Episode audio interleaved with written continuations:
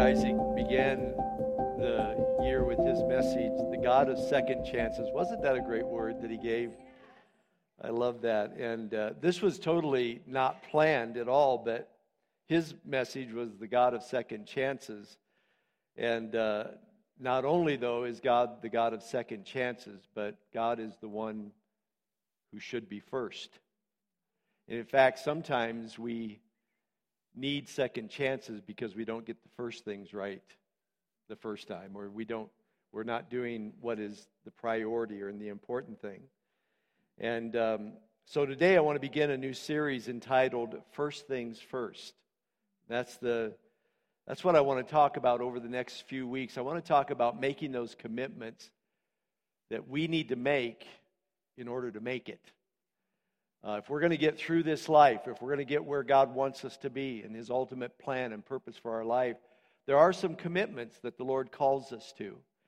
And uh, there are some first things. And so as we launch out into this year, uh, though we already are well into the year, uh, a couple of weeks, we, we, we still need to set and establish priorities in our lives, those God given commitments in our lives. And so I want to talk about that. And uh, today I want to begin on this idea of our first love.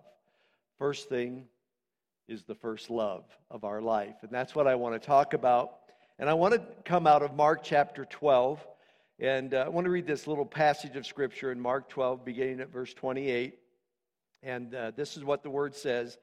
Then one of the scribes came to Jesus, and having, uh, and having heard them, reasoned, reasoning together, perceiving that he had answered them well, ask him, that is, he's asking Jesus, what is the first commandment of all?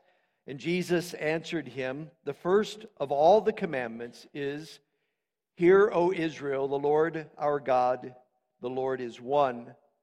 And you shall love the Lord your God with all your heart, with all your soul, with all your mind, and with all your strength. This is the first commandment. In other words, this is the first of all the firsts. He said, Love the Lord your God with all your heart, your soul, your mind, your strength.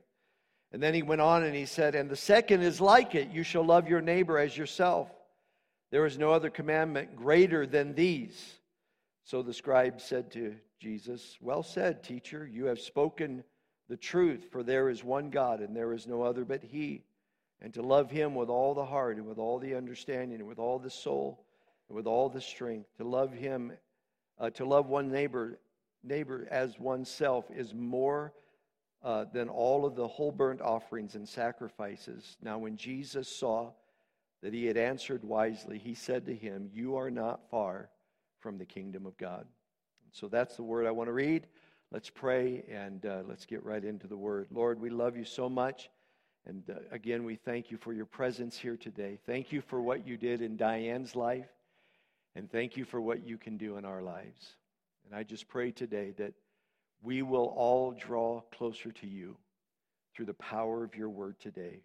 In Jesus' name. And everybody says, Amen. All right, so many years ago, back in the 90s, early 2000s, there was a really popular author, educator, that uh, was well known for a book that he wrote called The Seven Habits of Highly Effective People.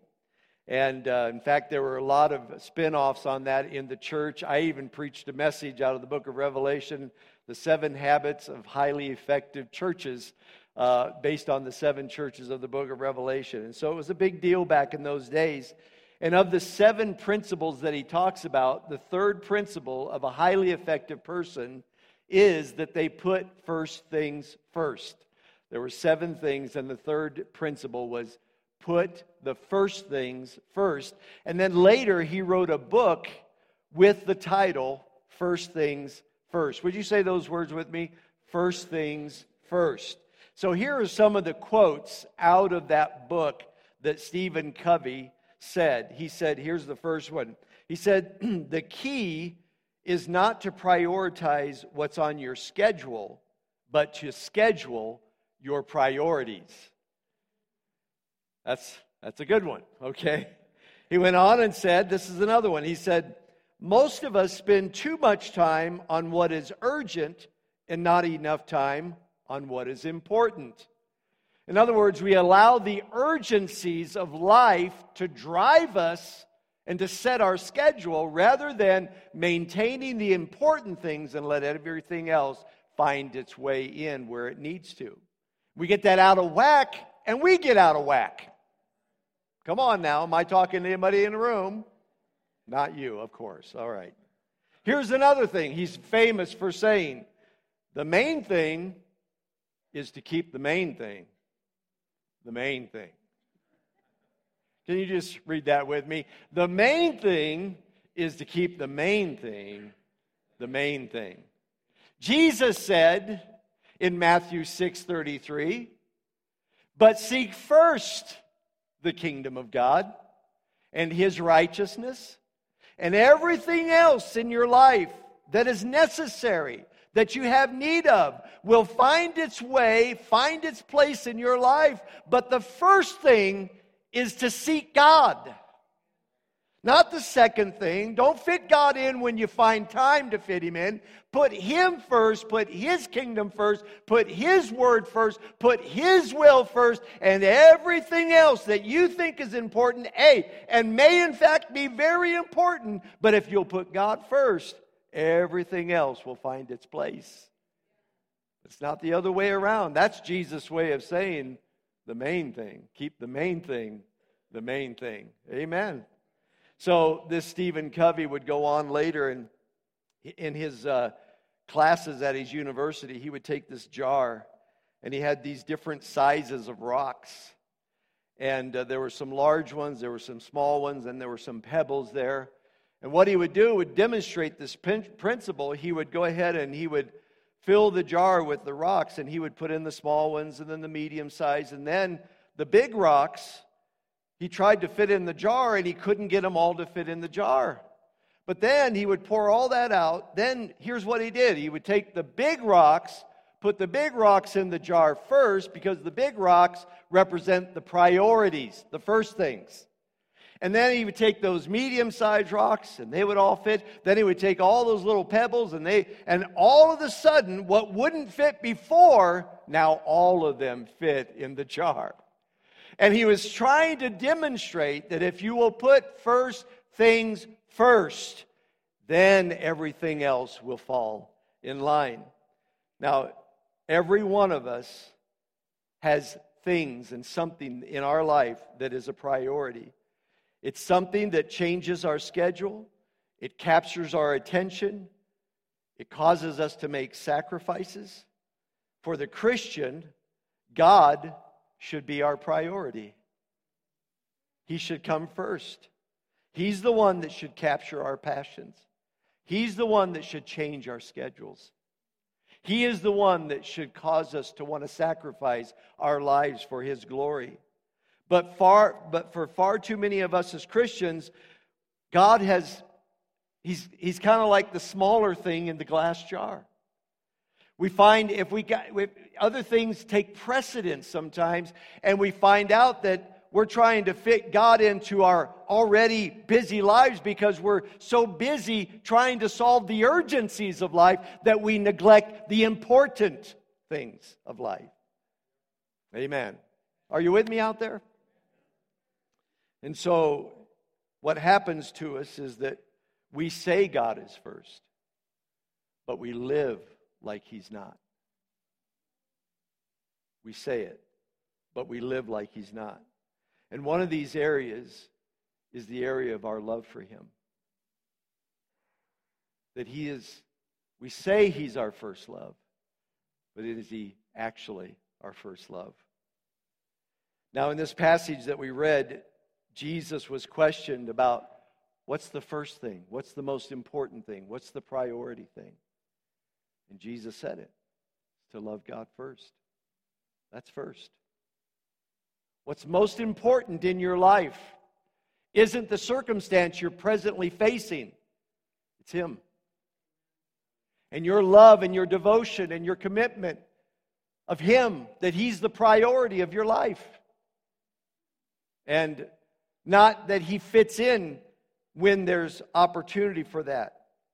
And so Jesus goes on and he talks about how that we need to love God first. And when we talk about love for God, I think it's important that we understand, according to the Hebrew word and the Greek word, the love we're talking about is not merely an emotional feeling based on circumstance, but that it is a, it is a choice where we are deeply affectionate for God. He is the desire of our heart, that He is the love of our life.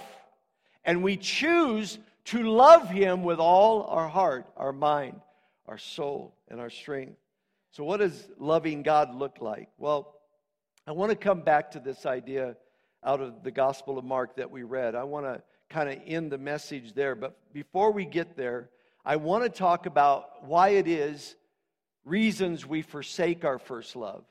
And then I want to talk about how we reignite that love and then return to that love. So, to begin with, let's just talk about why it is that we will sometimes forsake our first love in God. Now, when Jesus, uh, in the book of Revelation, Jesus wrote seven letters to seven churches. And the first church that he wrote to was the church at Ephesus. And you read about this in the second chapter. And Jesus commended them for all of the great things that they were doing. He was saying to them, You do, you do, uh, he said to them, You do not bear with those who are evil. He said, You have labored for my name's sake and have not become weary. He was commending them for a lot of good things that they were doing right. But then look at what Jesus says in chapter 2, verse 4 of the book of Revelation. He said to that church, Nevertheless, I have this against you. You have left your first love. Now, that word left does not mean you have lost like a set of keys your first love like you've misplaced your love you don't know what you it just kind of you woke up one day and you can't remember where your love went that's not what the word left means the word left literally means to leave, to send away, to bid to go, or to let go of. He said, You had a love for me, an intimate, passionate love and desire for me, but you let that go. It was almost as if you sent it away. You did that. You didn't just wake up one day and somebody had snatched it away from you. You are the one who used to love me passionately and walk with me intimately, but you left your love. And here's the rub they did not love him. Jesus said, You had forsaken your first love. And but notice they were doing all the Christian things right.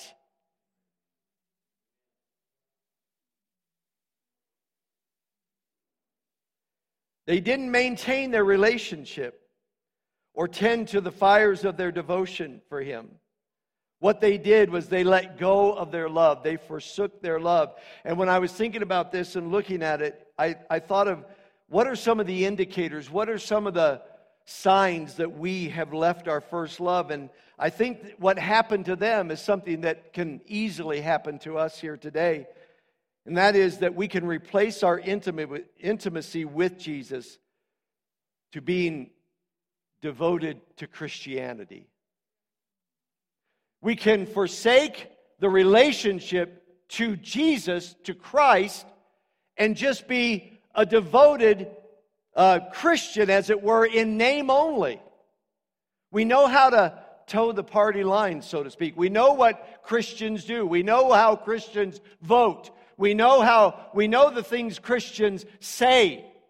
And you can go through all of the motions and do all of the things that Christians do, but you can still not have that personal, intimate relationship with God. Or you guys are quiet.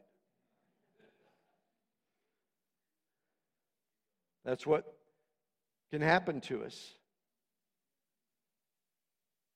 We know how to do Christianity, but we don't always walk with Christ intimately. And even Jesus warned of this. He said in Matthew chapter 7, He said, Many will say to me in that day, Lord, Lord, have we not prophesied in your name and cast out demons in your name and done many wonders in your name?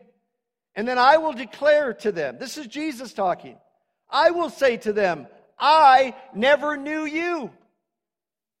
Depart from me, you who practice lawlessness. You know what real lawlessness is to the Lord? It's that we don't know Him intimately and walk with Him in relationship.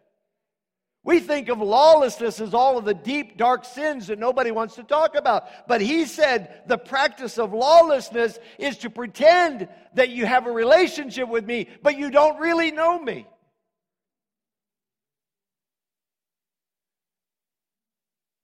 And so, what happens to us sometimes, and we leave our first love as we replace intimacy with Jesus to being devoted to Christianity.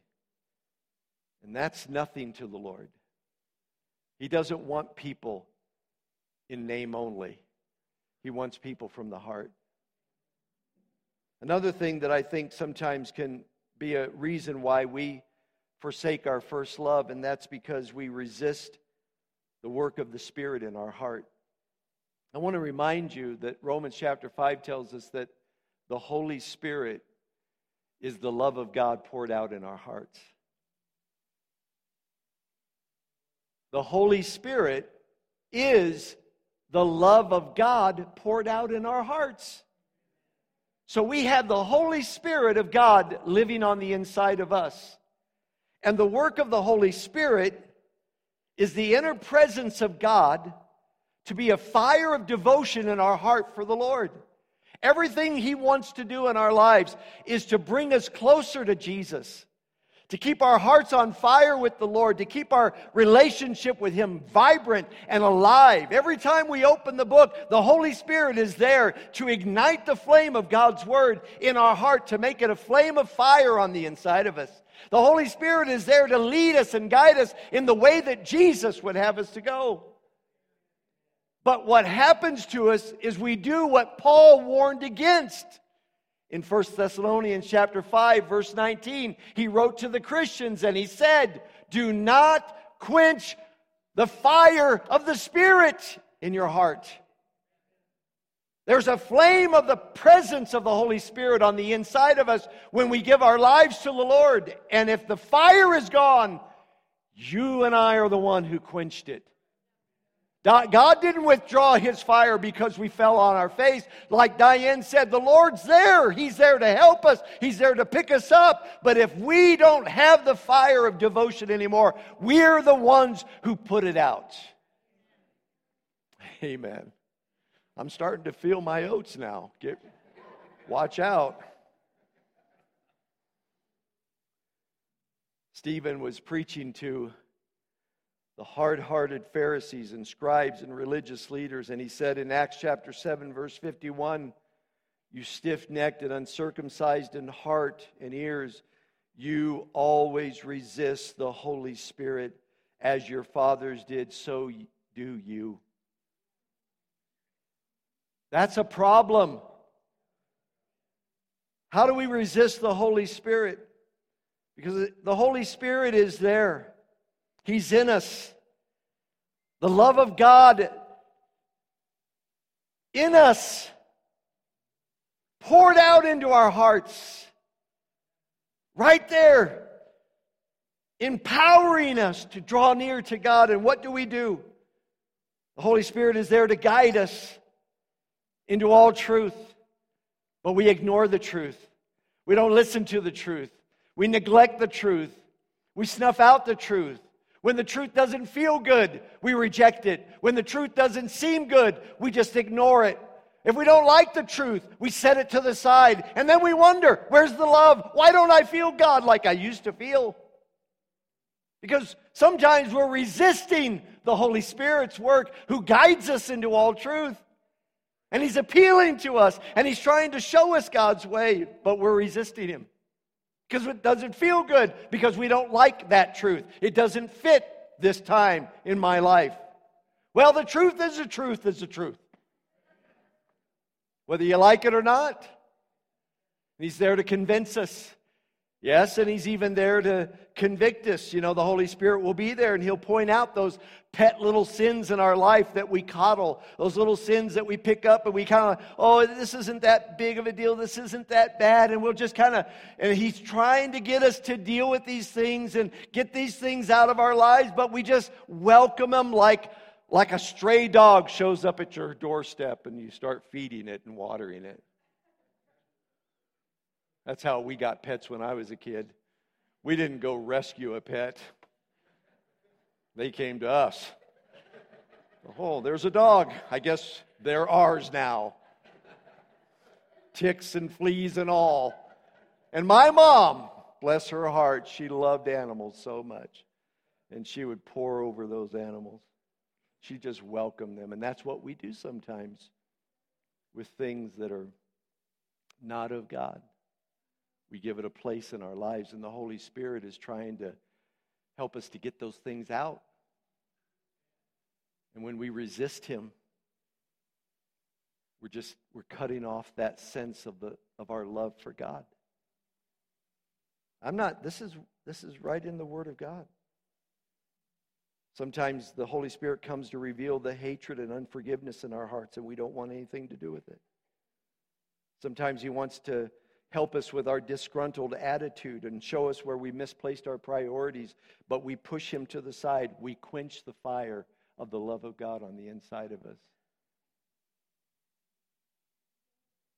Jesus said to the church at Ephesus, You do a lot of good things, and you do a lot of things well, but you don't love me. Get this first. This is first. Amen. So, if our love for God is like a fire of devotion, then we need to reignite, reignite that love. And that's my second point. Here's what Jesus said, and I know I've got to hurry here, but Jesus said in Revelation chapter 2, verse 5, He said, Remember therefore from where you have fallen. He's talking to Christians here. He said, Remember, you used to be here, but you've fallen from here. He didn't say they were going to hell. He didn't say they lost their salvation. The very fact that he wrote them a letter is letting them know, You're mine. I love you. I don't think you love me like you used to love me. And you used to be here, but you're here. And he said, Remember where you have fallen, repent and do the first works, or else I will come and quickly remove the lampstand from its place unless you repent. And I think those words of Jesus are alarming, but we need to hear them because what he's saying to us is the removal of the lampstand, in one sense, is kind of like a subtle warning, but it also is indicative that he's saying, This fire, this devotion, this, this light of love is going to be completely snuffed out if you don't turn things around. I'm talking to you because I love you and I know that you want to experience me in that relational way again. So I'm if you don't do something about this, the lamp will completely go out. Like Jesus is saying, come on, light your fire, you know. Come on, baby, light your fire. When we recognize that we have are losing our fire and intimacy with Jesus, Jesus gives us a very simple and clear pathway to reigniting that love. He said, first of all, remember. Everybody say, remember. In other words, he says, Here's what I want you to do. I want you to think about what it was like with me when your soul was awakened to me. Think back to the fire and the love and the excitement and the thrill of what you used to have in me. And don't have an attitude, well, well, been there, done that. I'm wiser now. I understand how things work around here. And become jaded and become indifferent and become calloused. And you may show up to church regular. You may even read your Bible on a regular basis. You may even open your app and read the scripture of the day on a regular basis, but you kind of lost the thrill. He said, I want you to go back and I want you to think about it. I know that many places in God's Word where the Lord says, forget the former things, don't dwell on the past, but He also tells us, as Isaac told us here today, remember, think about, don't ever forget what it used to be like. Hold on to that thought. Hold that thought. I've been so excited. I was so in love with the Lord. I didn't do prayer because it was a thing on my checklist. I did it because I would hear God. The Lord would show up to me. I didn't read my Bible because it's the Christian thing to do. I did it because I wanted to, I wanted to see what God was going to say next. What did it used to be like for you? He said, Remember that. Remember that. And then he said, repent. Everybody say repent. Said you got to repent. You know what repentance means? It means to change your mind. God didn't change his mind. You and I have to change our mind. God still loves us, but sometimes we got things out of order, and he says, Here's how you fix it. You have to do the changing. Amen. You guys okay out there? You look sad. Isaac says you're repenting. That's good. You know what repentance means? It means that I decide that where I'm going is not the right way, and I'm making a decision to go in the opposite direction. That's what repentance means. And listen, you could say, Well, I've repented. I've decided that this isn't the right way. But if you keep going that way, you didn't repent. Amen. Take that pill, it's a big one. Don't pretend like, Well, I've repented about it. Repentance shows up in your direction. Shows up. And then he said, Return. Everybody say, Return. Here's what he said Go back and do the first works. Return. Remember, repent, return. Which brings us to point number three. What does this returning look like? To return to our first love. This is where I want to come back to Mark chapter 12. Here's what Jesus said. Now, I'm going to have to do this quickly because I'm out of time. But I'm just going to give you the principle and I want to show you a scripture and maybe say something about it, but I want to try to do this quickly. To return to our first love, we got to go back to do it. Love the Lord our God, like Jesus said, with all your heart, your soul, your mind, and your strength, right?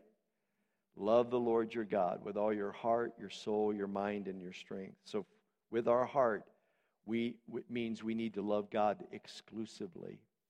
We need to love God with exclusive kind of love.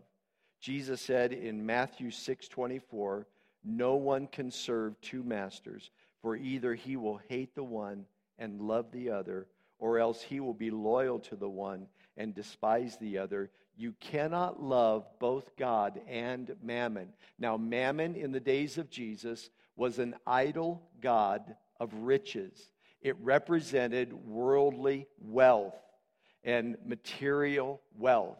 It was a god an idol God of the times. And Jesus says, You cannot have a love for God and have a love for idols of things that you crave and you desire at the same time. God must have exclusive love from you. You say, Well, I don't have any idols. Well, if there's anything in your life that you love more than God, then yes, you do. And you, that shows up in subtle ways because, again, whatever you love and whatever your priority is, it changes your schedule, it captures your attention, it, it excites your passions. And if there's other things that draw you away from God, that's an idol. And you love it more than you love Him. And Jesus says, You can't love me exclusively and have this thing ruling and driving you and drawing you in another direction. To return to our first love, we need to love from the soul, which is to love God with surpassing love. A love above and beyond all other loves. In Matthew chapter 10, verses 37 through 39, he who loves father or mother more than me is not worthy of me. And he who loves son or daughter more than me is not worthy of me. And he who does not take his cross and follow me is not worthy of me. He who finds life will lose it, and he who loses his life for my sake will find it. Jesus said the most important love of your life is not your family and your friends and the people around you, not even your children. You love me first, and you love me most. And when you love me like this, you're finding life. In other words, life will happen as it's intended to happen for you if your love for me is greater than anyone else and everyone else. And this sounds so harsh. People say, Oh, I love Jesus. Have you read a lot of what Jesus said? I mean, it's pretty stout. Jesus says, in order to you, for you and I to walk in the life that God has called us to, to walk in, we cannot allow other people to be forcing us to make our decisions of what's important and what's priority. If you listen, if you love your children more, your children will drive you and I to, it'll, it'll draw us away from the Lord. Same is true of family or friends or political party. Amen. Since we're going into political season, just want to make sure. Keep it under wraps. Amen. Sorry, church. I'm trying my best to get through this. In other words, you will love your family, your children, your husband, your wife, your mom, your dad. You will love them best when you love Him most. Because when you love Him most and you get that first thing first, then the other things, it'll affect the other relationships in the right way. Amen. Amen. Love God with an obedient love. This is when we love with our mind. This comes back to the mind. Loving God with an obedient love. Jesus said in John 14 21, He who has my commandments and keeps them it is he who loves me. And he who loves me will be loved by my Father, and I will love him and manifest myself to him. So here's how God loves us God loved us so much that not only did he give his son, but you know, his son is the Word of God. In the beginning was the Word, and the Word was God, and the Word was with God. And so the Word of God was manifest in Jesus, but God has given us His Word in the Bible through the person of Jesus Christ. And the reason why He has given us this word is for our benefit, for our life, so that we will live life to the fullest, so that we will avoid the pitfalls of life, so that we have boundaries to keep us on what Jesus called the straight and narrow. Amen.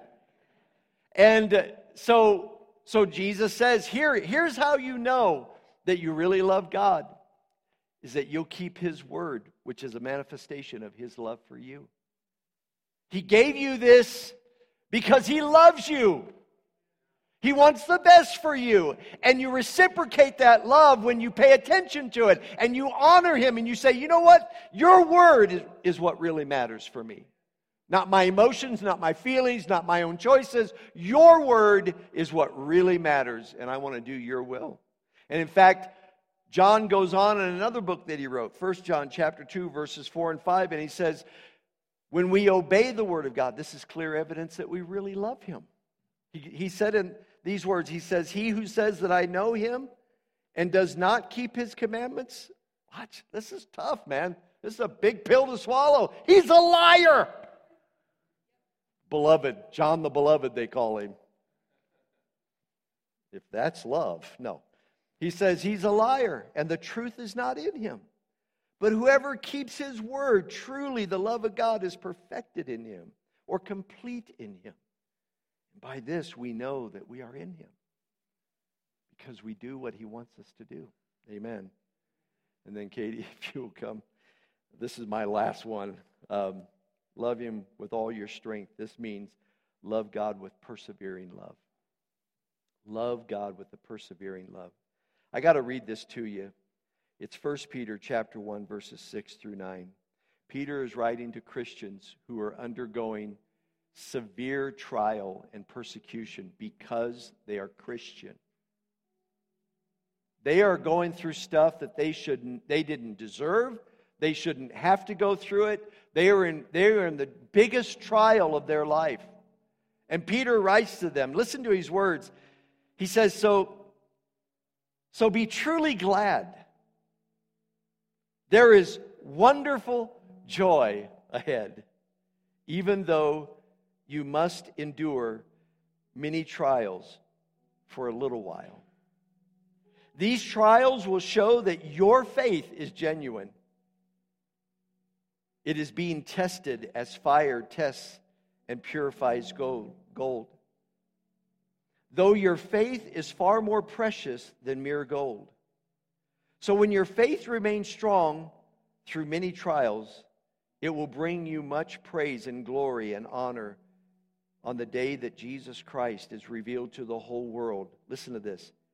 You love him even though you have never seen him. Though you do not see him now, you trust him and you rejoice with glorious, inexpressible joy.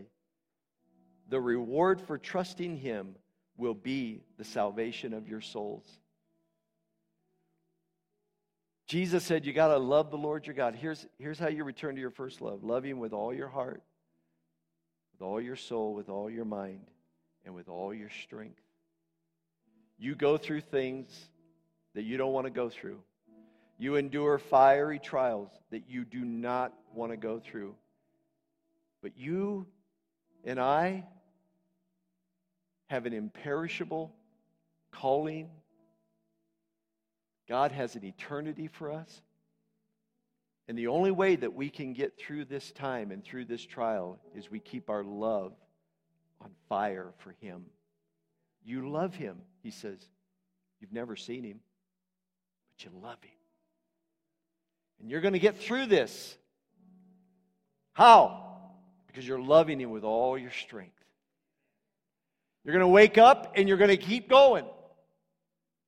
And when you fall flat on your face, you're going to stand back up and you're going to get going again. And when someone strikes you in the face, you're going to turn the other cheek and keep going. Because you love him. And when you love him, even though you've never seen him, you're going to see him. You're going to get through this. Hallelujah. And all the while, He's making you stronger and He's developing you, proving the genuineness of your faith. Let's get the first thing first. Let's make the main thing the main thing. First thing Jesus said first love. Get your love right. That's the first thing. Can we stand together? Can I have those who are going to be praying for people to come on up and if you be prepared, if you need prayer for anything today, we would be more than willing to pray with you about that.